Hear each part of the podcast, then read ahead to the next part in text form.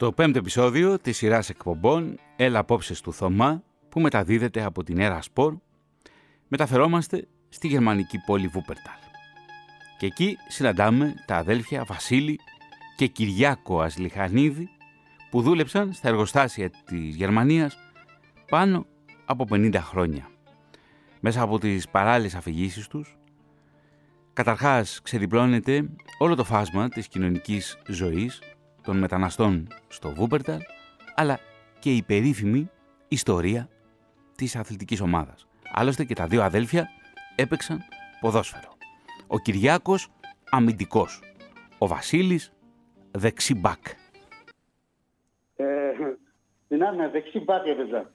Αμυντικός ήμουνα. Ήμουν και λίγο σκληρός. Στο ποδόσφαιρο θέλω να πω, όχι στο ποδόσφαιρο γιατί χρειάζεται καμιά φορά. Οπότε όταν έπαιζα αυτή την κατηγορία εδώ στη Γερμανία διαφορετικά Όποια ανέβαινε κάποιο σκληρό, πάρα πολύ λίγο σκληρό, να σου πω και ιστορίε, σε έβγαζαν 10 λεπτά έξω. Δεν σε έβγαζε κάρτα, η κεντρικά σε έβγαζε 10 λεπτά έξω. Υπήρχε το ψυχικό σύστημα το τα χρόνια τη δεκαετία του και του 70 και του 80. Μετά τα, τα, τα μάτια και ε, αρκετές κίτρινες κάρτες και κόκκινες έχω φάει. Εντάξει, τι να κάνει, δεν θέση μου τέτοιο. Γιατί υπήρχαν πάντα και πιο γρήγορα από μένα. Δεν μπορεί να ήμουν από πάντα γρήγορος. Όταν σταμάτησα φυσικά μετά από, το, μετά από δύο χρόνια με την ομάδα, συνέχισα. Όταν με δύο κατηγορίες πιο πάνω και παίξαμε, θυμάμαι, ένα τελευταίο αγώνα. Δεν έπαιζε εγώ, φυσικά είχα σταματήσει. Ήμουν τότε 33-34. Είχαμε καλή ομάδα, είχαμε καλούς ανθρώπους στο Συμβούλιο. Ε, παίξαμε ένα τελευταίο παιχνίδι για να ανεβούμε σε μια κατηγορία σαν τη Β' Αντική στην Ελλάδα περίπου. Εδώ, περίπου, μάλλον στη γάμη κατηγορία. Και μας σφίριξε ένας διαιτητής που έπαιζε στην τεχνική σφύριζε αυτός και είχαμε 2.500 κόσμο στην την ημέρα, δεν ξεχάσω αυτή την ημέρα, είναι πολύ ωραία.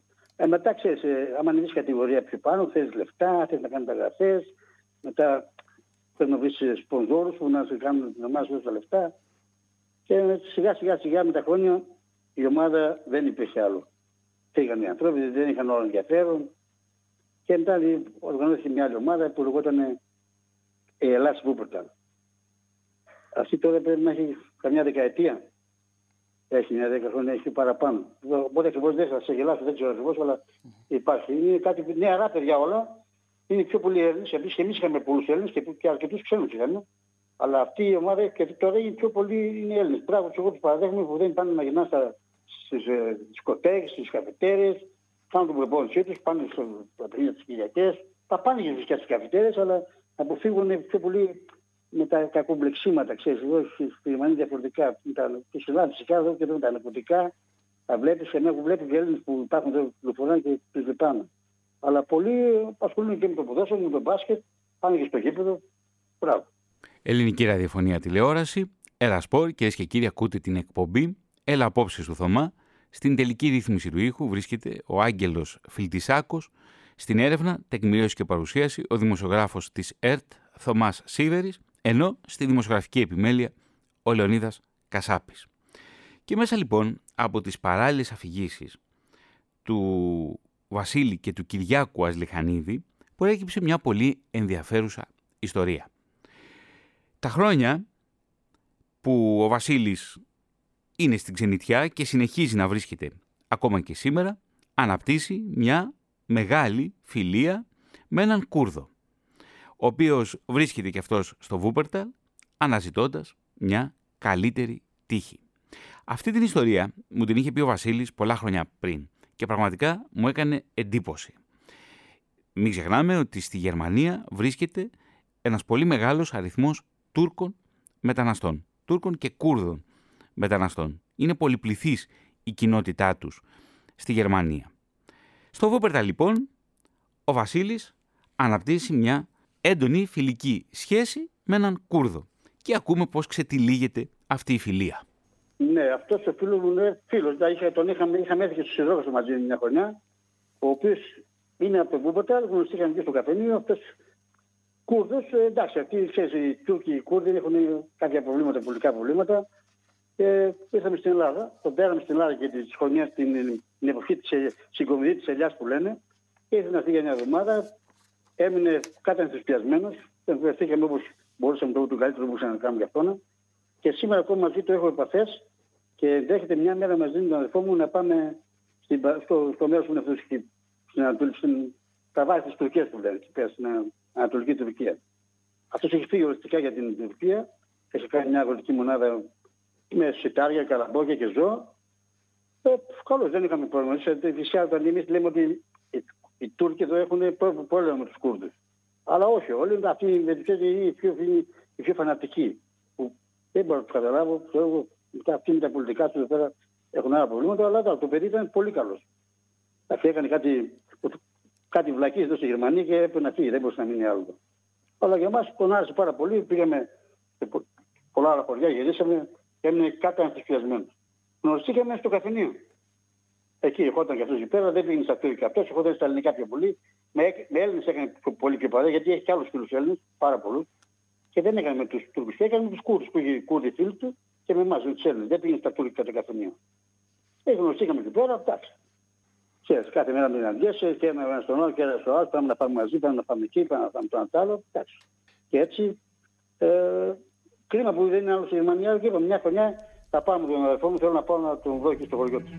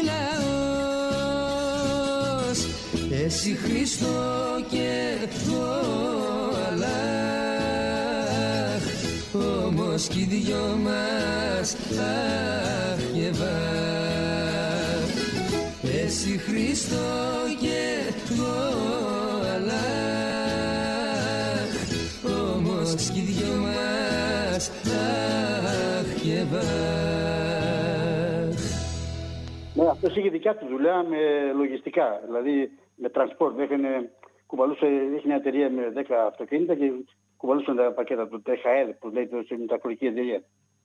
Είχε δικιά του δουλειά, αλλά εντάξει, έκανε κάποιες πλαγίε, θα το πω, δεν, το οποίο χώρισε με τη γυναίκα του και έπρεπε να φύγει οριστικά από τη Γερμανία. Δεν τον κρατούσε άλλο. Ε, Τέλος πάντων, δεν με ενδιαφέρει τα δικά του θέματα.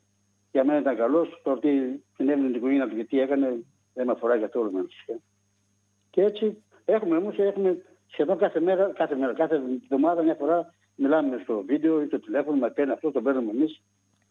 Και γνώρισα κάτι φίλους του εκεί στην, στην, Τουρκία που είναι Κούρδοι και που μιλάμε σε αυτοί, μας λέει, μας λέει συνέχεια να στείλει εκεί, να στείλει εκεί, να στείλει εκεί. Λέω ότι δεν θα είναι πλέον στη δουλειά, θα πάρω τον αδερφό μου και θα πάμε. Όταν πήγαμε στην Ελλάδα και την γνώρισα και τη μητέρα μου, εγώ η μητέρα ήταν καλά, δεν ήταν τόσο άρση, την έλεγε μαμά η μάνα μου. Τόσο, δηλαδή, αυτό ήταν από σέβαση. Και αυτοί το έχουν, αυτό το έχουν πιο πολύ από εμάς. Τη σέβαση την έχουν πάρα πολύ σε μεγαλύτερους ανθρώπους.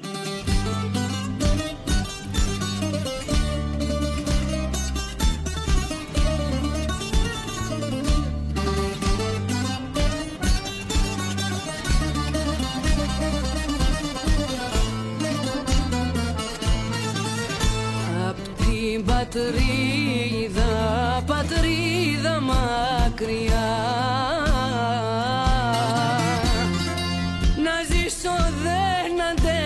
πια, δεν αντέχω πια. Νοσταλγήσε η καρδούλα μου.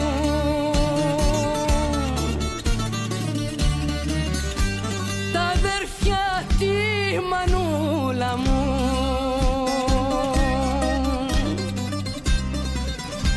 Και σ' αγάπη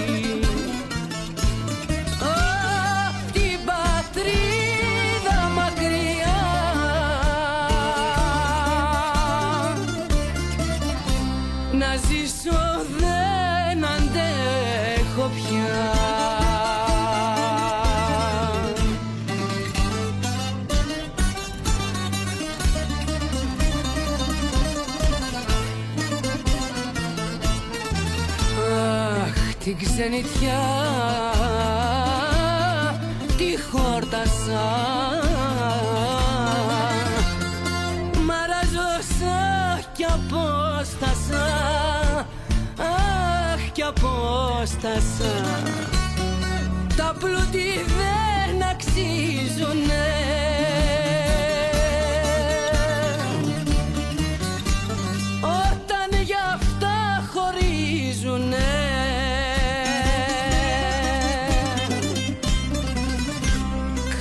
Καρδιές που αγαπηθήκανε.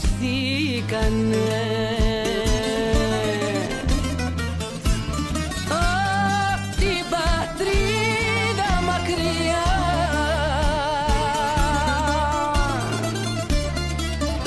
Να ζήσω δεν αντέχω πια.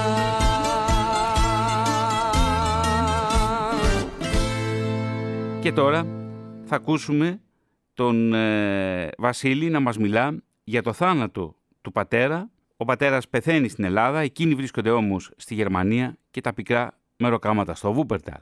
Ε, Δυσάρεστος στη μέση για μια φορά όταν ε, συγχωρέθηκε ο πατέρας μου, ε, μας ειδοποίησε από την Ελλάδα και θυμάμαι πήγα να πάρω τη μητέρα μου από το γουστάσιο που δούλευε και δεν ήξερα πώς να της το πω. Ότι ο πατέρας μου, ότι ο άντρα της, ο πατέρας μου ε, είναι νεκρός.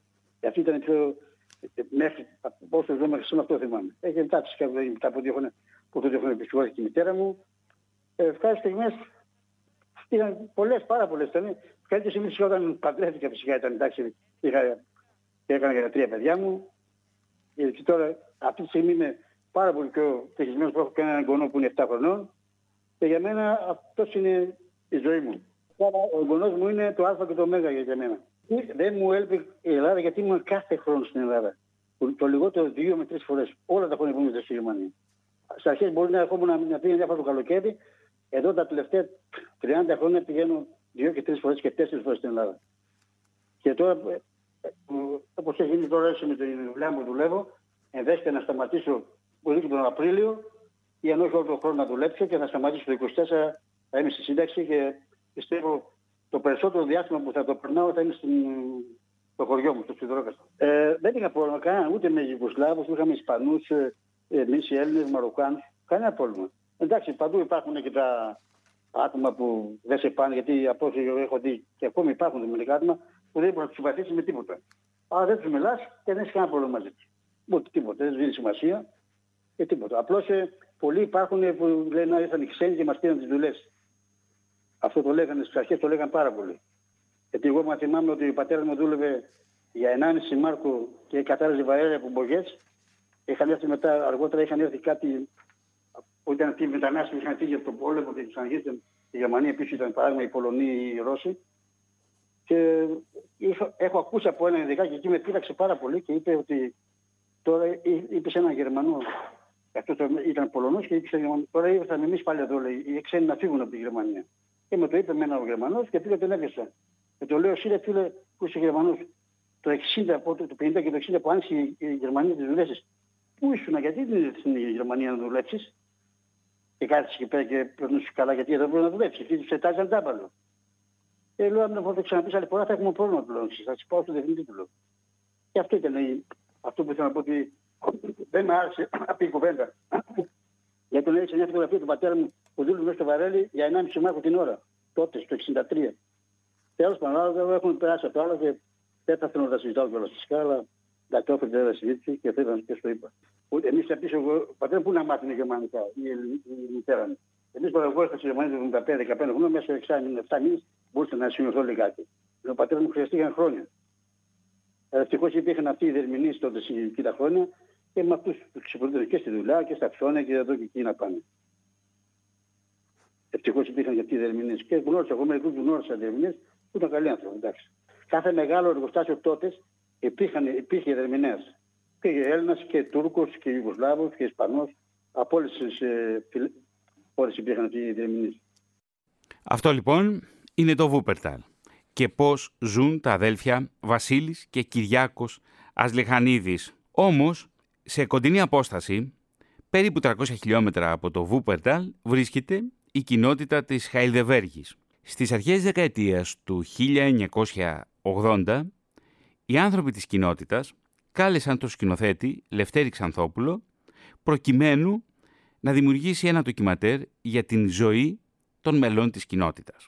Και από αυτό το ντοκιματέρ και από το αρχείο της ελληνικής ραδιοφωνίας τηλεόρασης ακούμε αποσπάσματα από τις όψεις της ελληνικής κοινότητας Χαϊλδεβέργης και το πικρό ψωμί της ξενιτιάς.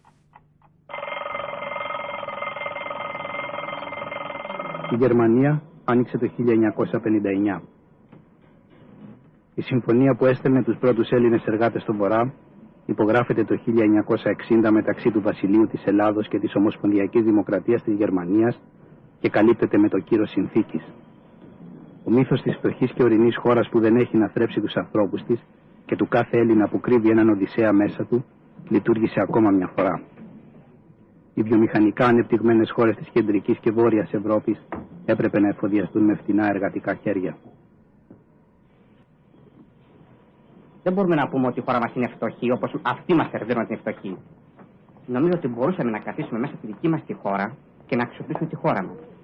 Κανείς Έλληνας δεν θέλει να συνδευτεί και δεν θέλει κανείς να εξυπηρετήσει ένα συμφέροντα. Και δεν δικαιολογώ ότι είμαστε φτωχή χώρα. Έχουν βγάλει νομίζω μια παρόλη, πώς το λένε, μια, μια, ένα, ένα παραμύθια ακριβώς αυτοί που μας κυβερνούν για να ξεφορτωθούν από πάνω. Είδες που λέει μια λαϊκή παροιμία στο χωριό μου, όποιος έχει το μέλι λέει το γλύφει. Έτσι. Και αυτοί που έχουν το μέλι, ας πούμε, δεν αφήνουν να τους το πάρουν. Θέλουν να το κρατήσουν πάντα οι ίδιοι. Δεν δίνουν στον κόσμο να πούμε το φτωχό, ξέρω εγώ, να φάει, να οικονομάει αυτός 350% και ο εργάτης να παίρνει μόνο ένα, ένα κομμάτι ψωμί για να ζήσει αυτός και την οικογένειά του. Η Ελλάδα, εγώ κατά τη γνώμη μου, έχει τη, έχει τη δυνατότητα να μα θέψει εμάς. Μόνο και μόνο μας στείλανε ας πούμε, στο εξωτερικό, μόνο και μόνο για συνάλλαγμα και για την εκμετάλλευση, ας πούμε. Εάν μας έδιναν τη δυνατότητα να πούμε, για να δουλέψουμε αυτό να πούμε που, που έχουμε, έτσι, θα είμαστε σε καλύτερες συνθήκες. Οι εργάτες συνειδητοποιούν σταδιακά πως η επίλυση των προβλημάτων που τους δημιουργεί μια κοινωνία στην οποία δεν είναι ενσωματωμένοι μπορεί να διεκδικηθεί ομαδικά και όχι ατομικά. Μετά την πτώση της διδακτορίας, αποφασίσαμε εμείς οι Έλληνες εδώ πέρα, τη Χαλτεβέργη, να κάνουμε μια ελληνική κοινότητα. Είχαμε πρώτα εδώ πέρα το ελληνικό σπίτι, το οποίο το χρηματοδοτούσε η ελληνική κυβέρνηση. Αλλά εκεί πέρα μόνο και μόνο εξυπηρετούσαν οι ευνοούμενοι. Και αν θα έλεγε σε κάτι πιο πάνω, μπορεί να σε έβγαζε και έξω. Ο πρώτος πυρήνας από εργάτες και φοιτητές που γυρνούν τα ελληνικά καφενεία της περιοχής για να ξαπλώσουν την ιδέα της κοινότητας, συναντάει σαν εμπόδια τη δυσπιστία, το φόβο και την αδιαφορία. Υπάρχει καμιά υποστήριξη από τις ελληνικές προξενικές αρχές στην κοινότητα μου; Όχι. Καμία. Μόνο και μόνο εμείς τη συντηρούμε την κοινότητα με ένα τάλιρο που πληρώνει ο κάθε ένας συνδρομή το μήνα. Και αυτά είναι όλα. Έχουμε κάνει πολλές ενέργειες και στο προξενείο πήγαμε για να μας δώσουν, να μας δώσουν τουλάχιστον τον ίδιο της κοινότητας. Και μέχρι στιγμής καμία απάντηση, καμία ενέργεια.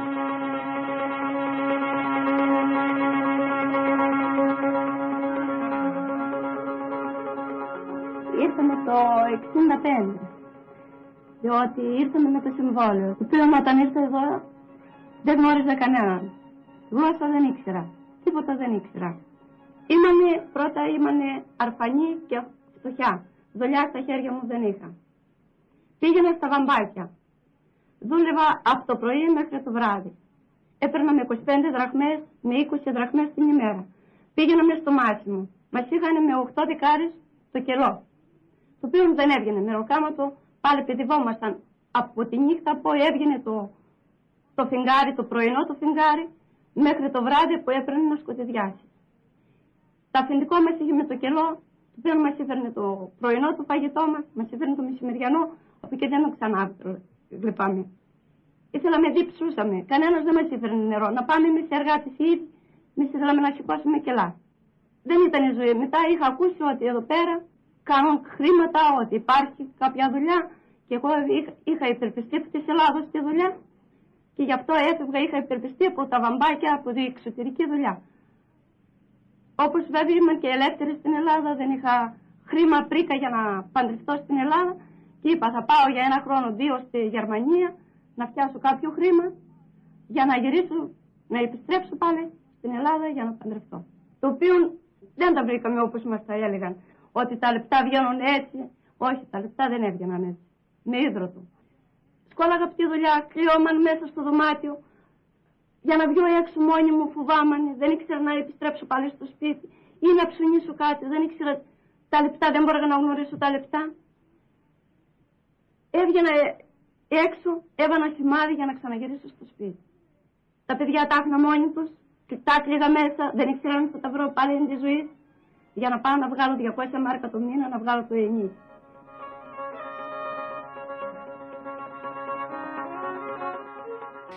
Λοιπόν, ακούσαμε τις μαρτυρίες από την κοινότητα, την ελληνική κοινότητα της Χαϊλδεβέργης και όπως τις κατέγραψε στις αρχές της δεκαετίας του 1980 ο Λευτέρης Ξανδόπουλος. Και και κύριοι απόψε, στην Ερασπόρ κάνουμε μια μεγάλη ραδιοφωνική γέφυρα. Συνδεόμαστε τώρα με το Βούπερταλ και εκεί θα συναντήσουμε τον Βασίλη Ασλιχανίδη. Καλησπέρα Βασίλη από την Αθήνα. Καλησπέρα. Και τον Κυριάκο που μιλήσαμε και την πρώτη ώρα που βρίσκεται στο Άγκιστρο. Τα δύο αδέλφια που ξεκίνησαν μαζί για να πάνε στη Γερμανία συναντιούνται απόψε εδώ στο ραδιοφωνικό αέρα της Ερασπορ. Και όπως λέει και ο Άγγελος συναντιούνται εδώ στο κουτούκι του Θωμά. Λοιπόν, Βασίλη, ακούσαμε και Κυριάκο τις παράλληλες αφηγήσεις σας για την περιπέτεια της μετανάστευσης.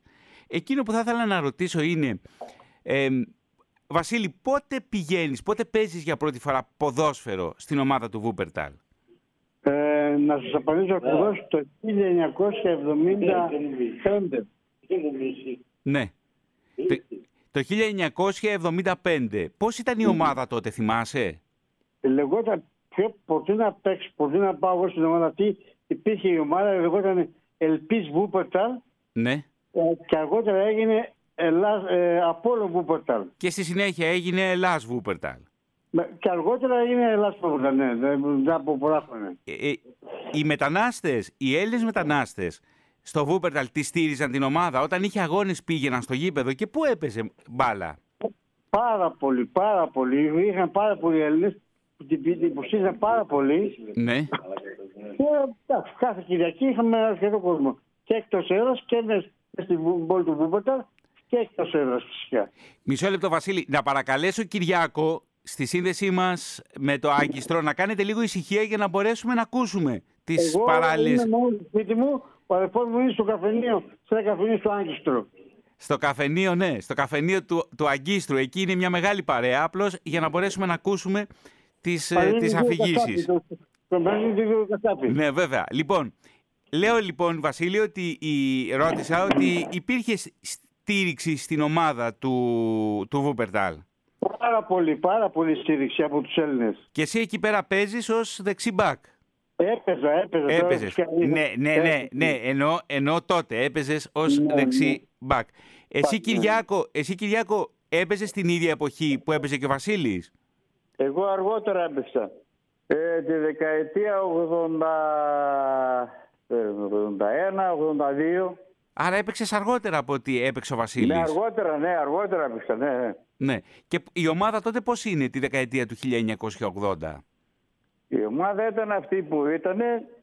Οι φιλάθλοι ήταν και την Κυριακή. Ναι. Γινόταν χαμός στο γήπεδο. Δηλαδή πήγαιναν, πήγαινε πολλοί κόσμος; Όσο, όσο ελληνισμός υπήρχε στην πόλη Βούπορταλ, Ναι. ήταν παρόν εκεί. Μόνο εμείς ήμασταν.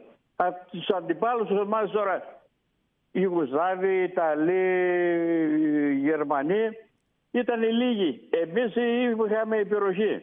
Ε, Βασίλη, ποια- Περιμένανε. Ναι, ναι. Περιμένανε όλοι οι Έλληνες την Κυριακή να πάνε στο γήπεδο, όλοι ενωμένοι και να φωνάξουμε, να πανηγυρίσουμε. Ε, βέβαια, γιατί η ομάδα ένωνε τους ανθρώπους και το ποδόσφαιρο. Α, και το ποδόσφαιρο πολύ. ενώνει τους Βεβαίως. ανθρώπους και, ειδι- και ειδικότερα στην ξενιτιά. Έτσι, εκείνα τα δύσκολα χρόνια της ξενιτιάς. Ε, Βασίλη, βεβαίως. Βασίλη, ποιες ήταν οι αντίπαλες ομάδες που, που έπαιζαν πολύ καλό ποδόσφαιρο, που ήταν ισχυρές ομάδες; Ποιες ομάδες θυμάσαι από εκείνη την εποχή; Ω συνήθω ήταν μία ομάδα, θυμάμαι, Ναι, που θέλουν να κάνουν μια άνοδο σε μια άλλη κατηγορία, ναι, η οποία λεγόταν Langenfeld, που έπαιζαν Langenfeld. ναι. Αυτή ήταν η πιο σκληρή, η πιο δύσκολη ομάδα που είχαμε κάθε χρόνο να ανεβούν σε μια κατηγορία πάνω.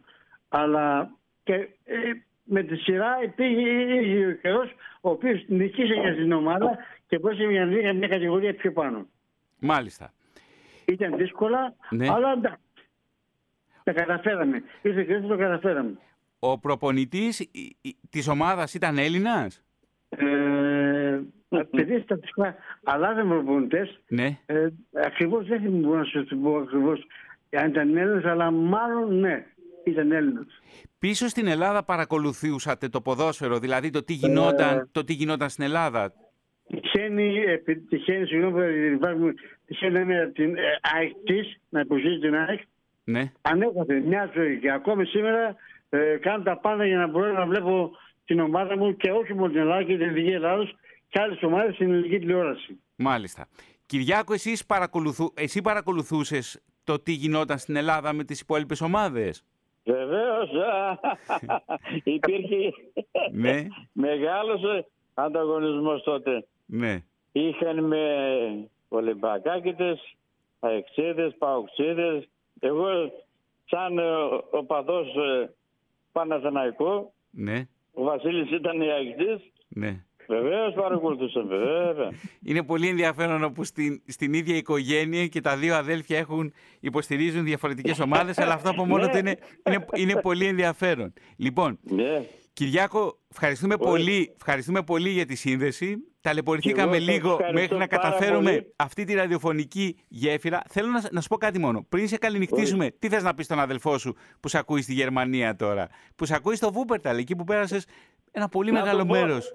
Α, Να το πω ότι το- το πρωτάθλημα το πάρει Παναθηναϊκός φέτος.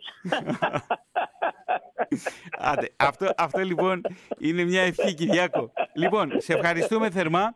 Καλό Εγώ βράδυ, σας και- ευχαριστώ καλό πάρα βράδυ, πολύ. καλό βράδυ σε όλους τους ανθρώπους που βρίσκονται απόψε σε εκείνο το καφενείο στο Άγκιστρο. και όλοι χαιρετίσματα από αυτούς Και να είστε καλά, υγεία. Να είστε καλά, Κυριάκο. υγεία, Ευχαριστούμε με υγεία. πολύ. Καλό σας βράδυ. να Καλό είστε βράδυ. καλά. Βασίλη, Γεια σας. Βασίλη, Βασίλη, εσύ μένεις στην τηλεφωνική γραμμή. Βασι- Ακούς, ακούς, ακούς, Ναι, ναι. πολύ ωραία. Είμαστε στο Βούπερταλ. Πώς είναι ο καιρός απόψε στο Βούπερταλ, Ε, φ- εντάξει, ε, βλέπω ήταν σήμερα είχαμε κανένα 10-12 βαθμούς. Ναι, Όπως εγώ βλέπω από ό,τι βλέπω στο παράθυρο έξω δεν βρέχει, ευτυχώς δεν βρέχει. ναι. Αυτή τη στιγμή στο σαλόνι μου πάνω, ακούω τις α, μη συζητάμε με τη μαζί σας. Ναι. Πολύ Αλλά ωραία. πρώτα γνωριστήκαμε, συγγνώμη, γνωριστήκαμε προσωπικά στο Ναι. Σιδρόκαστρο. Μάλιστα. Από ό,τι νομίζω. Ένα βράδυ ήμασταν μαζί τον Νοέμβριο στο Σιδρόκαστρο. Ε, βέβαια. Είχατε συναντηθείτε ένα έργο στην Ηράκλεια, κάπου ένα έργο κάτι. κάτι. Ακριβώς, ακριβώς. Και συναντηθήκαμε τότε, συναντηθήκαμε τότε Βασίλη, και, φάγαμε μαζί και αυτό, ξέρω, μόνο και, μαζί με φάγαμε, τον Λεωνίδα. και φάγαμε και ήπιαμε και σκεφτήκαμε ότι θα ήταν ωραίο να φτιάξουμε αυτήν εδώ την εκπομπή. Γιατί, ακριβώς, γιατί, το θυμάμαι, γιατί το θυμάμαι, το θυμάμαι, πίσω, ναι. πίσω από τις καλές εκπομπές ή πίσω από τις εκπομπές γενικά βρίσκονται οι παρέες. Και θέλω να σου πω Ναι. κάτι. Ε, ακούσαμε προηγούμενα τη φιλία σου με τον Ναι. Ιντρίς Γιανάλ. Αυτό Τον τον... ίδιο- ίδιο- ίδιο Γιαννά, ίδιο- Είναι ο Κούρδος. είναι ο Κούρδος και πραγματικά είναι μια φιλία που κράτησε μέσα στο χρόνο. Και, θα... Ακόμα εγώ, ε, και- ε, και δέχεται κρατάει. το χρόνο να πάμε- ε, Δέχεται να πάμε το χρόνο με, με τον αδερφό μου στην Τουρκία. Για να τον συναντήσετε, να, συζ- να συναντήσετε Ναι, τον γιατί έχει Ίντρις μια- Γιανάλ. έχουν και μια- α- Αυτοί έχουν ένα έθιμο. Ναι, Ε, ε, Εμείς πώς βαφτίζουμε ένα παιδί, όταν βαφτίζουμε τα παιδιά μας, Ναι. καλά μου Αυτός, ε, αυτοί έχουν κάνει ένα. Ε, πώς να σου πω. την, Ε, την, την περιτομή κάνουν. Εκεί, γιο- Α, μπράβο, Ναι. ακριβώς έτσι. Ακριβώς, ναι. Ναι. Και μου καλέσαν να πάμε εκεί πέρα τον χρόνο τον Αύγουστο. Πολύ ωραία. Λοιπόν τώρα, για να ενώσουμε λίγο αυτή την Για ιστορία, πες μου. την ιστορία Ναι. και, τη, σφ- και τη φιλία σου με τον Ίντρις Γιανάλ, να ακούσουμε Ναι. ένα τραγούδι που το έχει γράψει ο Ζιλφίλη Βανελή. Είναι ένας σπουδαίος Τούρκος συνθέτης αλλά και συγγραφέας, γνωστός στην Ελλάδα. Και ακούμε λοιπόν το «Σαν τον Μετανάστη» σε ελληνικούς στίχους, σε απόδοση δηλαδή, του Λευτέρη Παπαδόπουλου με τη Μαρία Ναι. Φαραντούρη. «Σαν τον Μετανάστη». Θα το ακούσουμε.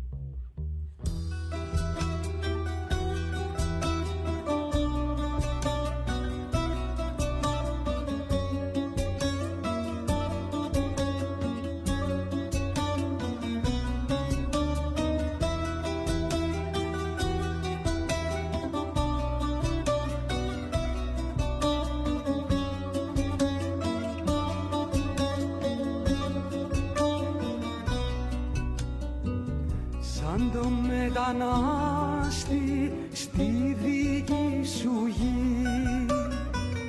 Μέρα νύχτα λύνεις, δένεις στην πληγή. Κι όλα γύρω ξένα, κι όλα πετρωμένα. Και δεν ξημερώνει να έρθει χαραυγή κι όλα γύρω ξένα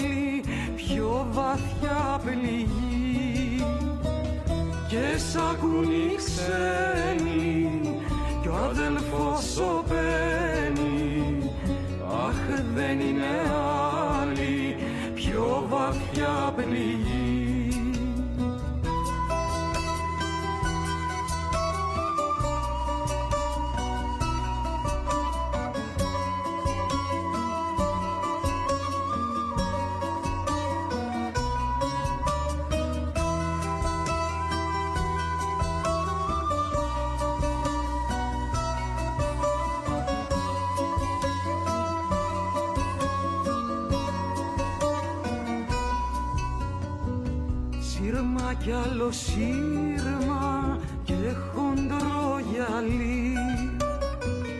Μάτωσε ο ήλιος την Ανατολή. Και λες κι αναστενάζεις λευτεριά φωνάζεις. Μα η ελπίδα μαύρο άπια στο πουλί. Και λες κι αναστενάζεις λευτεριά φωνάζεις μα η ελπίδα μαύρο άπια στο πουλί. Ακούσαμε σαν το μετανάστη σε μουσική του Ζηλφή Λιβανελή και στίχους του Λευτέρη Παπαδόπουλου.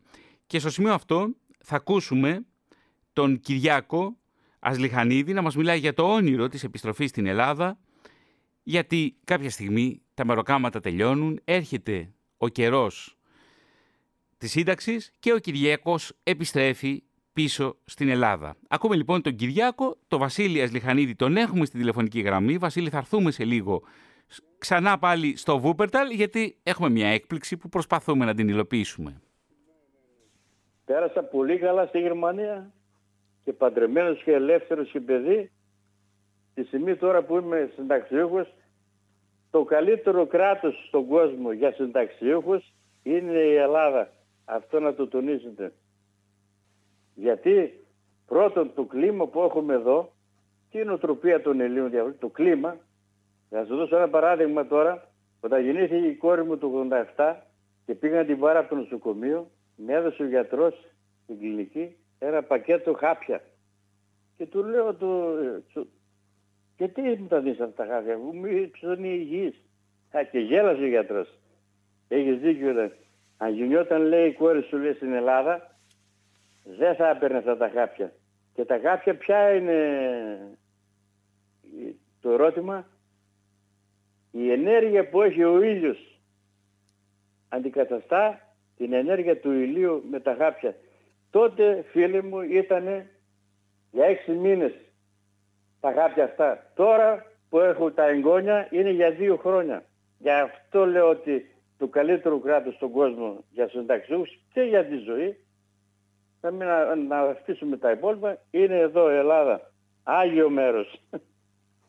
Τώρα κρίμα έχω κάτι φωτογραφίες του 2004 ε, τρελαμένος με την Ελλάδα. Είχα βαφτεί γυμνός με μπλε άσπρο χρώμα. Έχω κάτι φωτογραφίες εδώ, εδώ στους Ρόκατσο με έχουν δει. Ε, εάν δεν, ε, δεν μ' άρεσε ή δεν ε, ήθελα, δεν θα ερχόμουν εδώ πέρα. Και ερχόμασταν, η μάνα μου ζούσε, πατέρα μου και μικρός, εδώ, τρεις-τέσσερις φορές το χρόνο ερχόμασταν εδώ πέρα. Και οδηγώντας κάποτε, και τότε ήταν και πολύ δύσκολα με τα οι διαδρομές, εδώ πότε θα πάμε ψηλά, πότε θα πάμε στο σπίτι.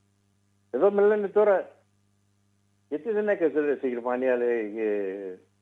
εγώ έκανα, γιατί να κάνω στη Γερμανία. Εγώ πήγα στη Γερμανία επειδή ήταν γονείς μου, για καλύτερο μέλλον και για μένα και για τα παιδιά μου, αλλά τώρα τη στιγμή που είμαι ε, ε, συνταξιούχος, τα παιδιά μου έχουν τις δουλειές τους, τις οικογένειές τους, για μένα να, εδώ, από το πρωί μέχρι το βράδυ, αυτό το, το κλίμα τώρα. Α, θα σου πω και κάτι.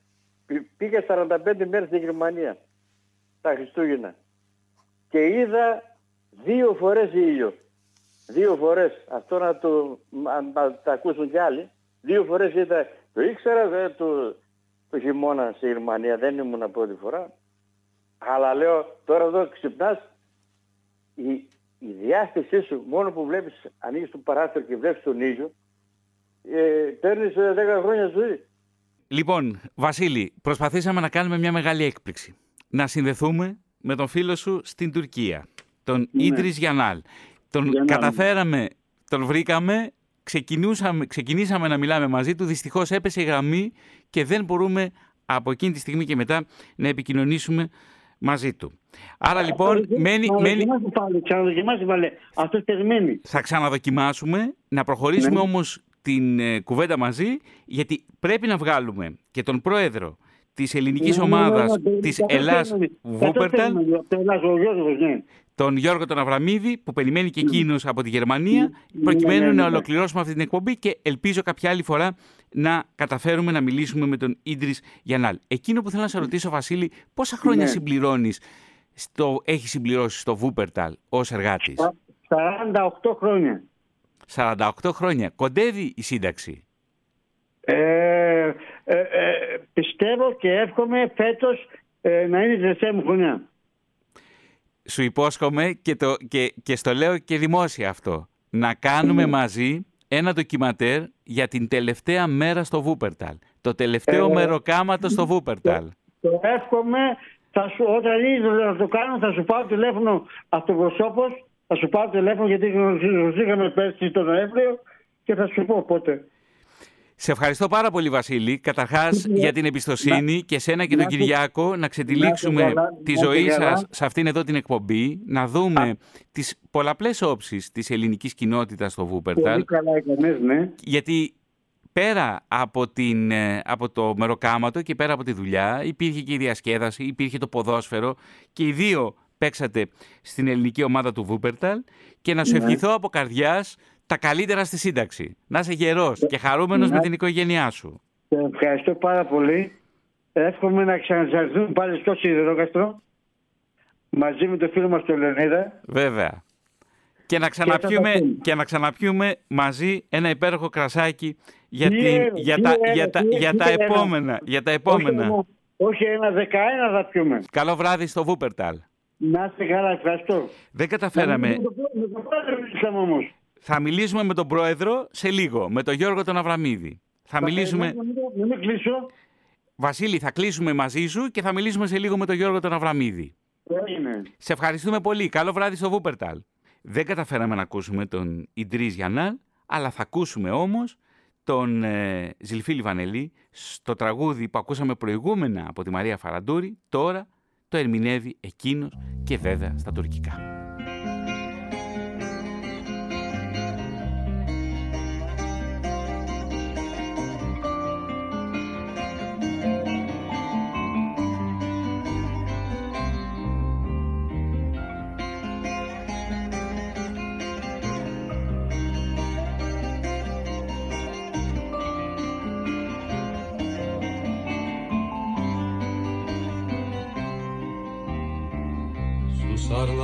Sesini olmak isterler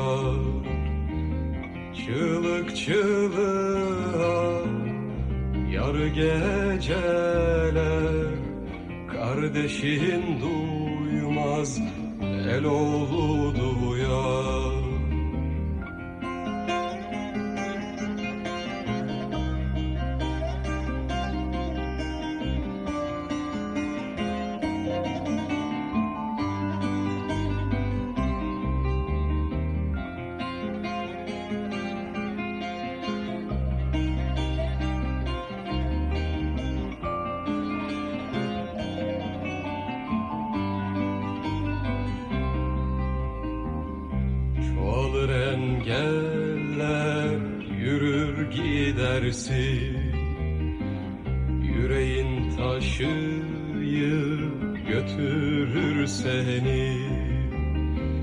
Nice selden sonra kumdan ötede Kardeşin duymaz el oğlu duyar. Nice selden sonra Ένας από τους καλύτερους Τούρκους συνθέτες, ο Ζιλφίλη Βανελή.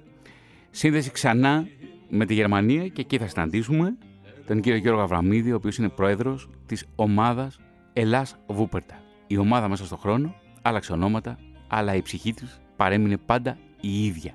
Ζωντανή και ρωμαλαία. Κύριε Αβραμίδη, καλησπέρα από την Αθήνα. Καλησπέρα σας, χαίρετε. Καλησπέρα από την Καλώς. πατρίδα θα σας έλεγα. Λοιπόν, Ακριβώς.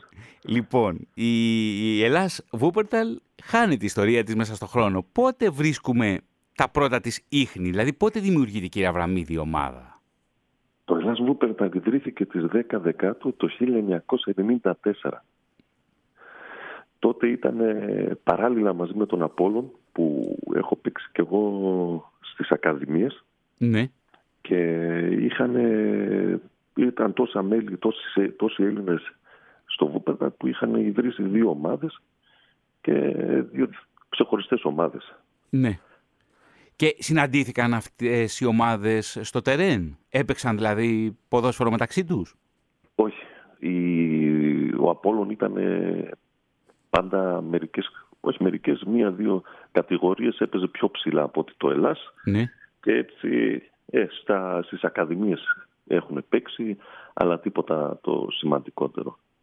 Δηλαδή, κύριε Βραμίδη, η ομάδα δημιουργείται από την... ε, Τα ίχνη της ομάδας τα εντοπίζουμε από τις απαρχές της μεταναστευτικής ροής των Ελλήνων στη Γερμανία και ειδικότερα στο Βούπερταλ. Ήταν ε, παλιά μέλη του Απόλλων Τώρα για ποιο λόγο πήγαν και ιδρύσανε το, το, το Ελλάς δεν το γνωρίζω ακριβώς. Ναι. Πάντως ε, θα είχαν κάποιες παρτίδες που δεν θα τους αρέσανε αναμεταξύ τους και κάπως ιδρύσανε δεύτερη ελληνική ομάδα στον τόπο αυτό. Το έχουμε εμείς οι Έλληνες λίγο πολύ αυτό. Ακριβώς.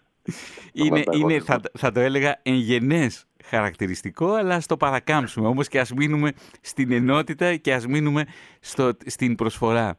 Γιατί το ποδόσφαιρο ήταν και παραμένει και κατά τη γνώμη μου αποτελεί ίσως τον ισχυρότερο ενοποιητικό παράγοντα, τον μεγαλύτερο συνδετικό κρίκο. Είναι αυτό που μπορεί να ενώσει τους ανθρώπους.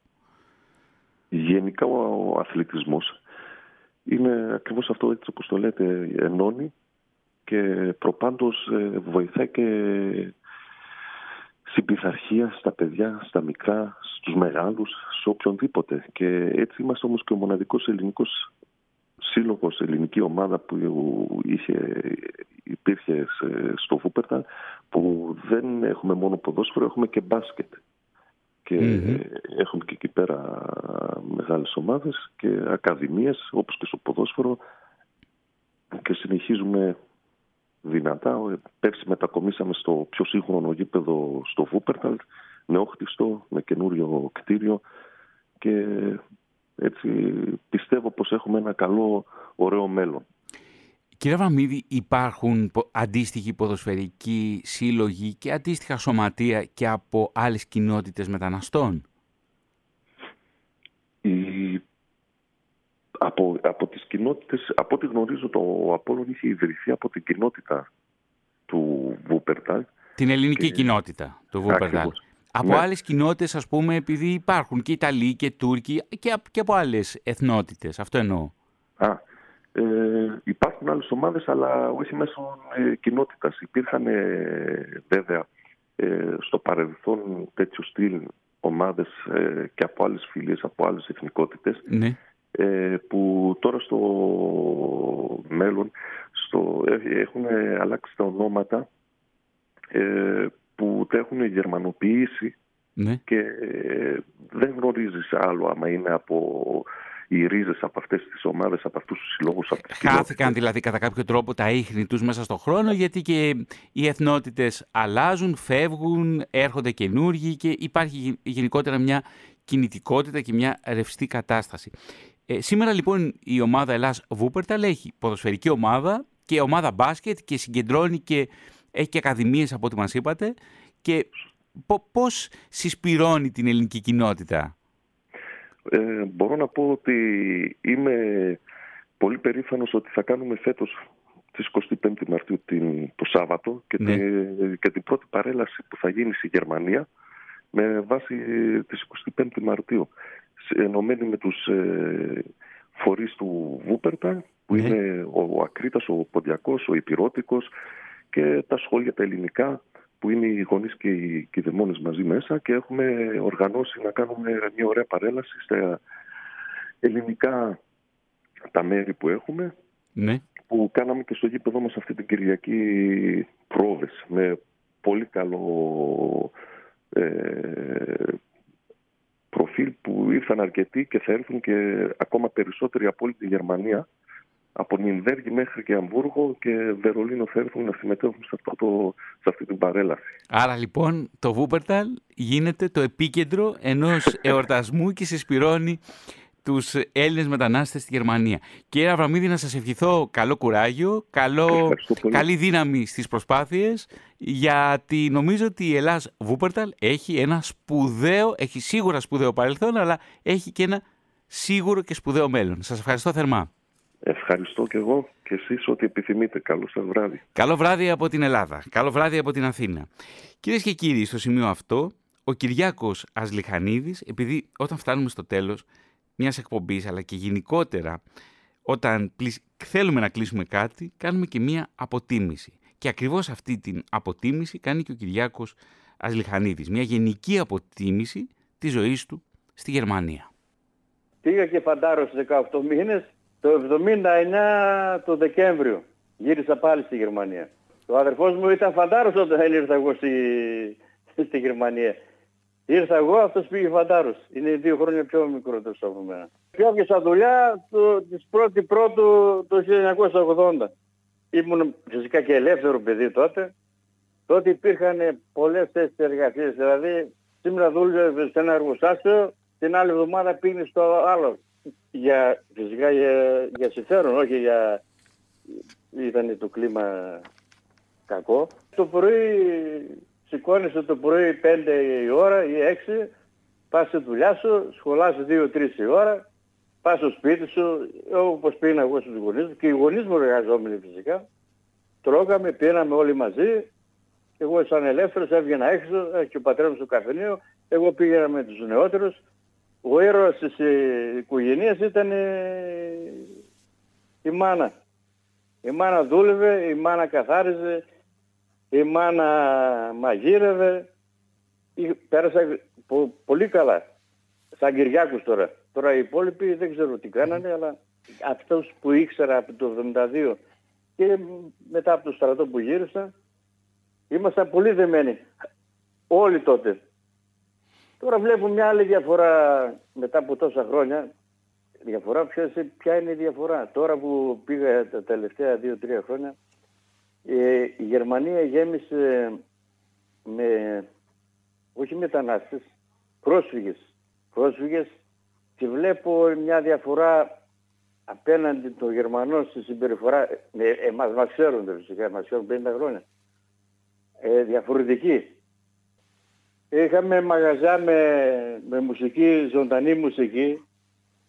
Βρισκόμασταν και σε ελληνικά μαγαζιά και σε γερμανικά, σε δισκοτέ και τέτοια. Αλλά είχαμε, η παρέα μας ήταν ε, με Έλληνες. Δηλαδή με Γερμανούς είχαμε επαφές μόνο στο εργοστάσιο. Όχι από, από, από κακία. Αλλά απλώς δεν ήθελαμε, ξέρω πώς να σου εξηγήσω τώρα. Και αυτή η, Φυσικά και οι Γερμανοί διασκεδάζουν με τον τρόπο τους, με τα μαγαζιά τους, αλλά τα σπάνια να πηγαίναμε σε μπειραρίες ή σε κάτι δεξιός που κάνανε οι Γερμανοί. Εμείς κοιτούσαμε όπου υπάρχει ελληνικό στοιχείο, τώρα ήταν χορός, ήταν διασκέδαση, ήταν ε, στην Πάλαμπη, ήταν στο ποδόσφαιρο, εκεί. Αλλά είχαμε και, και καλές επαφές με τους Γερμανούς, από τη δουλειά που γνωρίζαμε ή στο ποδόσφαιρο ήταν και οι Γερμανοί που παίζανε σε ελληνικές ομάδες. Δεν είχαμε καμιά διαφορά, με, ε, διαφορά δηλαδή ούτε να είμαστε αντίθετοι με τους Γερμανούς. Εγώ πάντως ειλικρινά πέρασα στα 50 χρόνια, 52 σχεδόν, πολύ καλά στη Γερμανία, με μηδέν πρόβλημα με τους Γερμανούς ούτε στη δουλειά, ούτε έξω, ούτε δεξιά-αριστερά. Εγώ προσωπικά, τώρα 65 ετών, εγώ όταν πήγα μικρό παιδί και έφυγα με παππούδες. Κάπως έτσι είναι, κάπως έτσι κλείνει και ο κύκλος της ζωής. Μικρά παιδιά πήγαν ο Κυριάκος και ο Βασίλης στην ξενιτιά και πια είναι παππούδες. Κυρίες και κύριοι, εδώ ολοκληρώνεται η εκπομπή μας αφιέρωμα στο Βούπερταλ και σας ευχαριστούμε θερμά για την ακρόαση, για τα θερμά σας μηνύματα. Η σημερινή εκπομπή είναι εξ ολοκλήρου αφιερωμένη στους μαθητές της τρίτης λυκείου του 7ου Λυκείου Πατρών, που είναι πραγματικά σπουδαία παιδιά. Κυρίες και κύριοι, στην τελική ρύθμιση του ήχου βρισκόταν ο Άγγελος Φιλντής Στην έρευνα, τεκμηρίωση και παρουσίαση, ο δημοσιογράφος της ΕΡΤ Θωμάς Σίδερης. Στη δημοσιογραφική επιμέλεια ήταν ο Λεωνίδας Κασάπης. Κάναμε παράλληλες συνδέσεις με την Ελλάδα και τη Γερμανία. Δεν καταφέραμε όμως να κάνουμε τη σύνδεση με την Τουρκία και αυτό το αφήνουμε ως υποσημείωση, ως εκκρεμότητα, ως άνω τελεία. Θα τελειώσουμε με τι άλλο; Με το ψωμί της ξενιτιάς και από έναν άνθρωπο που τραγούδισε όσο κανένας άλλος τον πόνο του ξενιτεμένου, κυρίες και κύριοι, ο Στέλιος Καζατζίδης.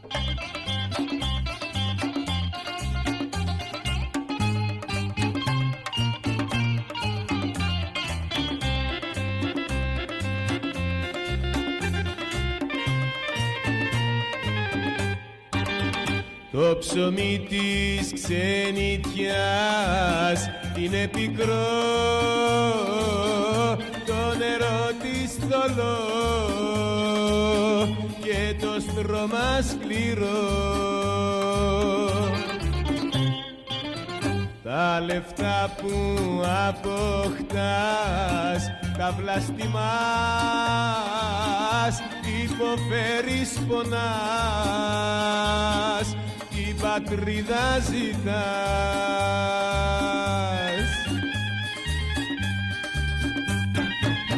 Κλέφτρα ξενιτιά τα παλικάρια κλέβεις μάγισσα κακιά.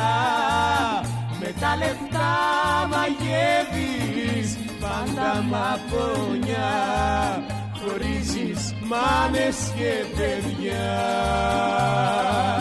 κάνε Παναγιά η ξενιτιά να πάψει κι άλλη μάνα πια για χωρισμό μην κλάψει κι όλα τα παιδιά στο σπίτι τους να έρθουν ξανά.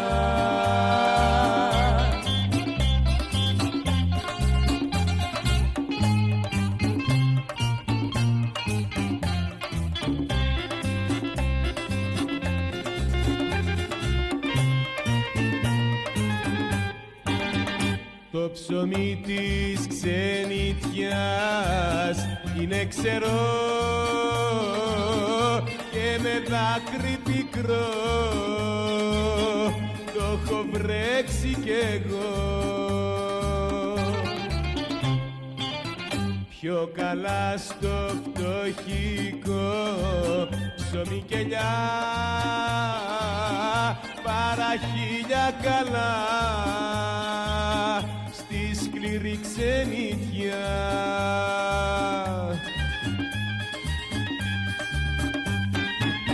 Κλέφτρα ξενιτιά, τα παλικάρια κλέβεις, μάγισσα κακιά. Με τα λεφτά μαγεύεις, πάντα μαπονιά, χωρίζεις μάνες και παιδιά κάνε Παναγιά η ξενιτιά να πάψει κι άλλη μάνα πια. Για χωρισμό μην κλάψει κι όλα τα παιδιά στα σπίτια τους να έρθουν ξανά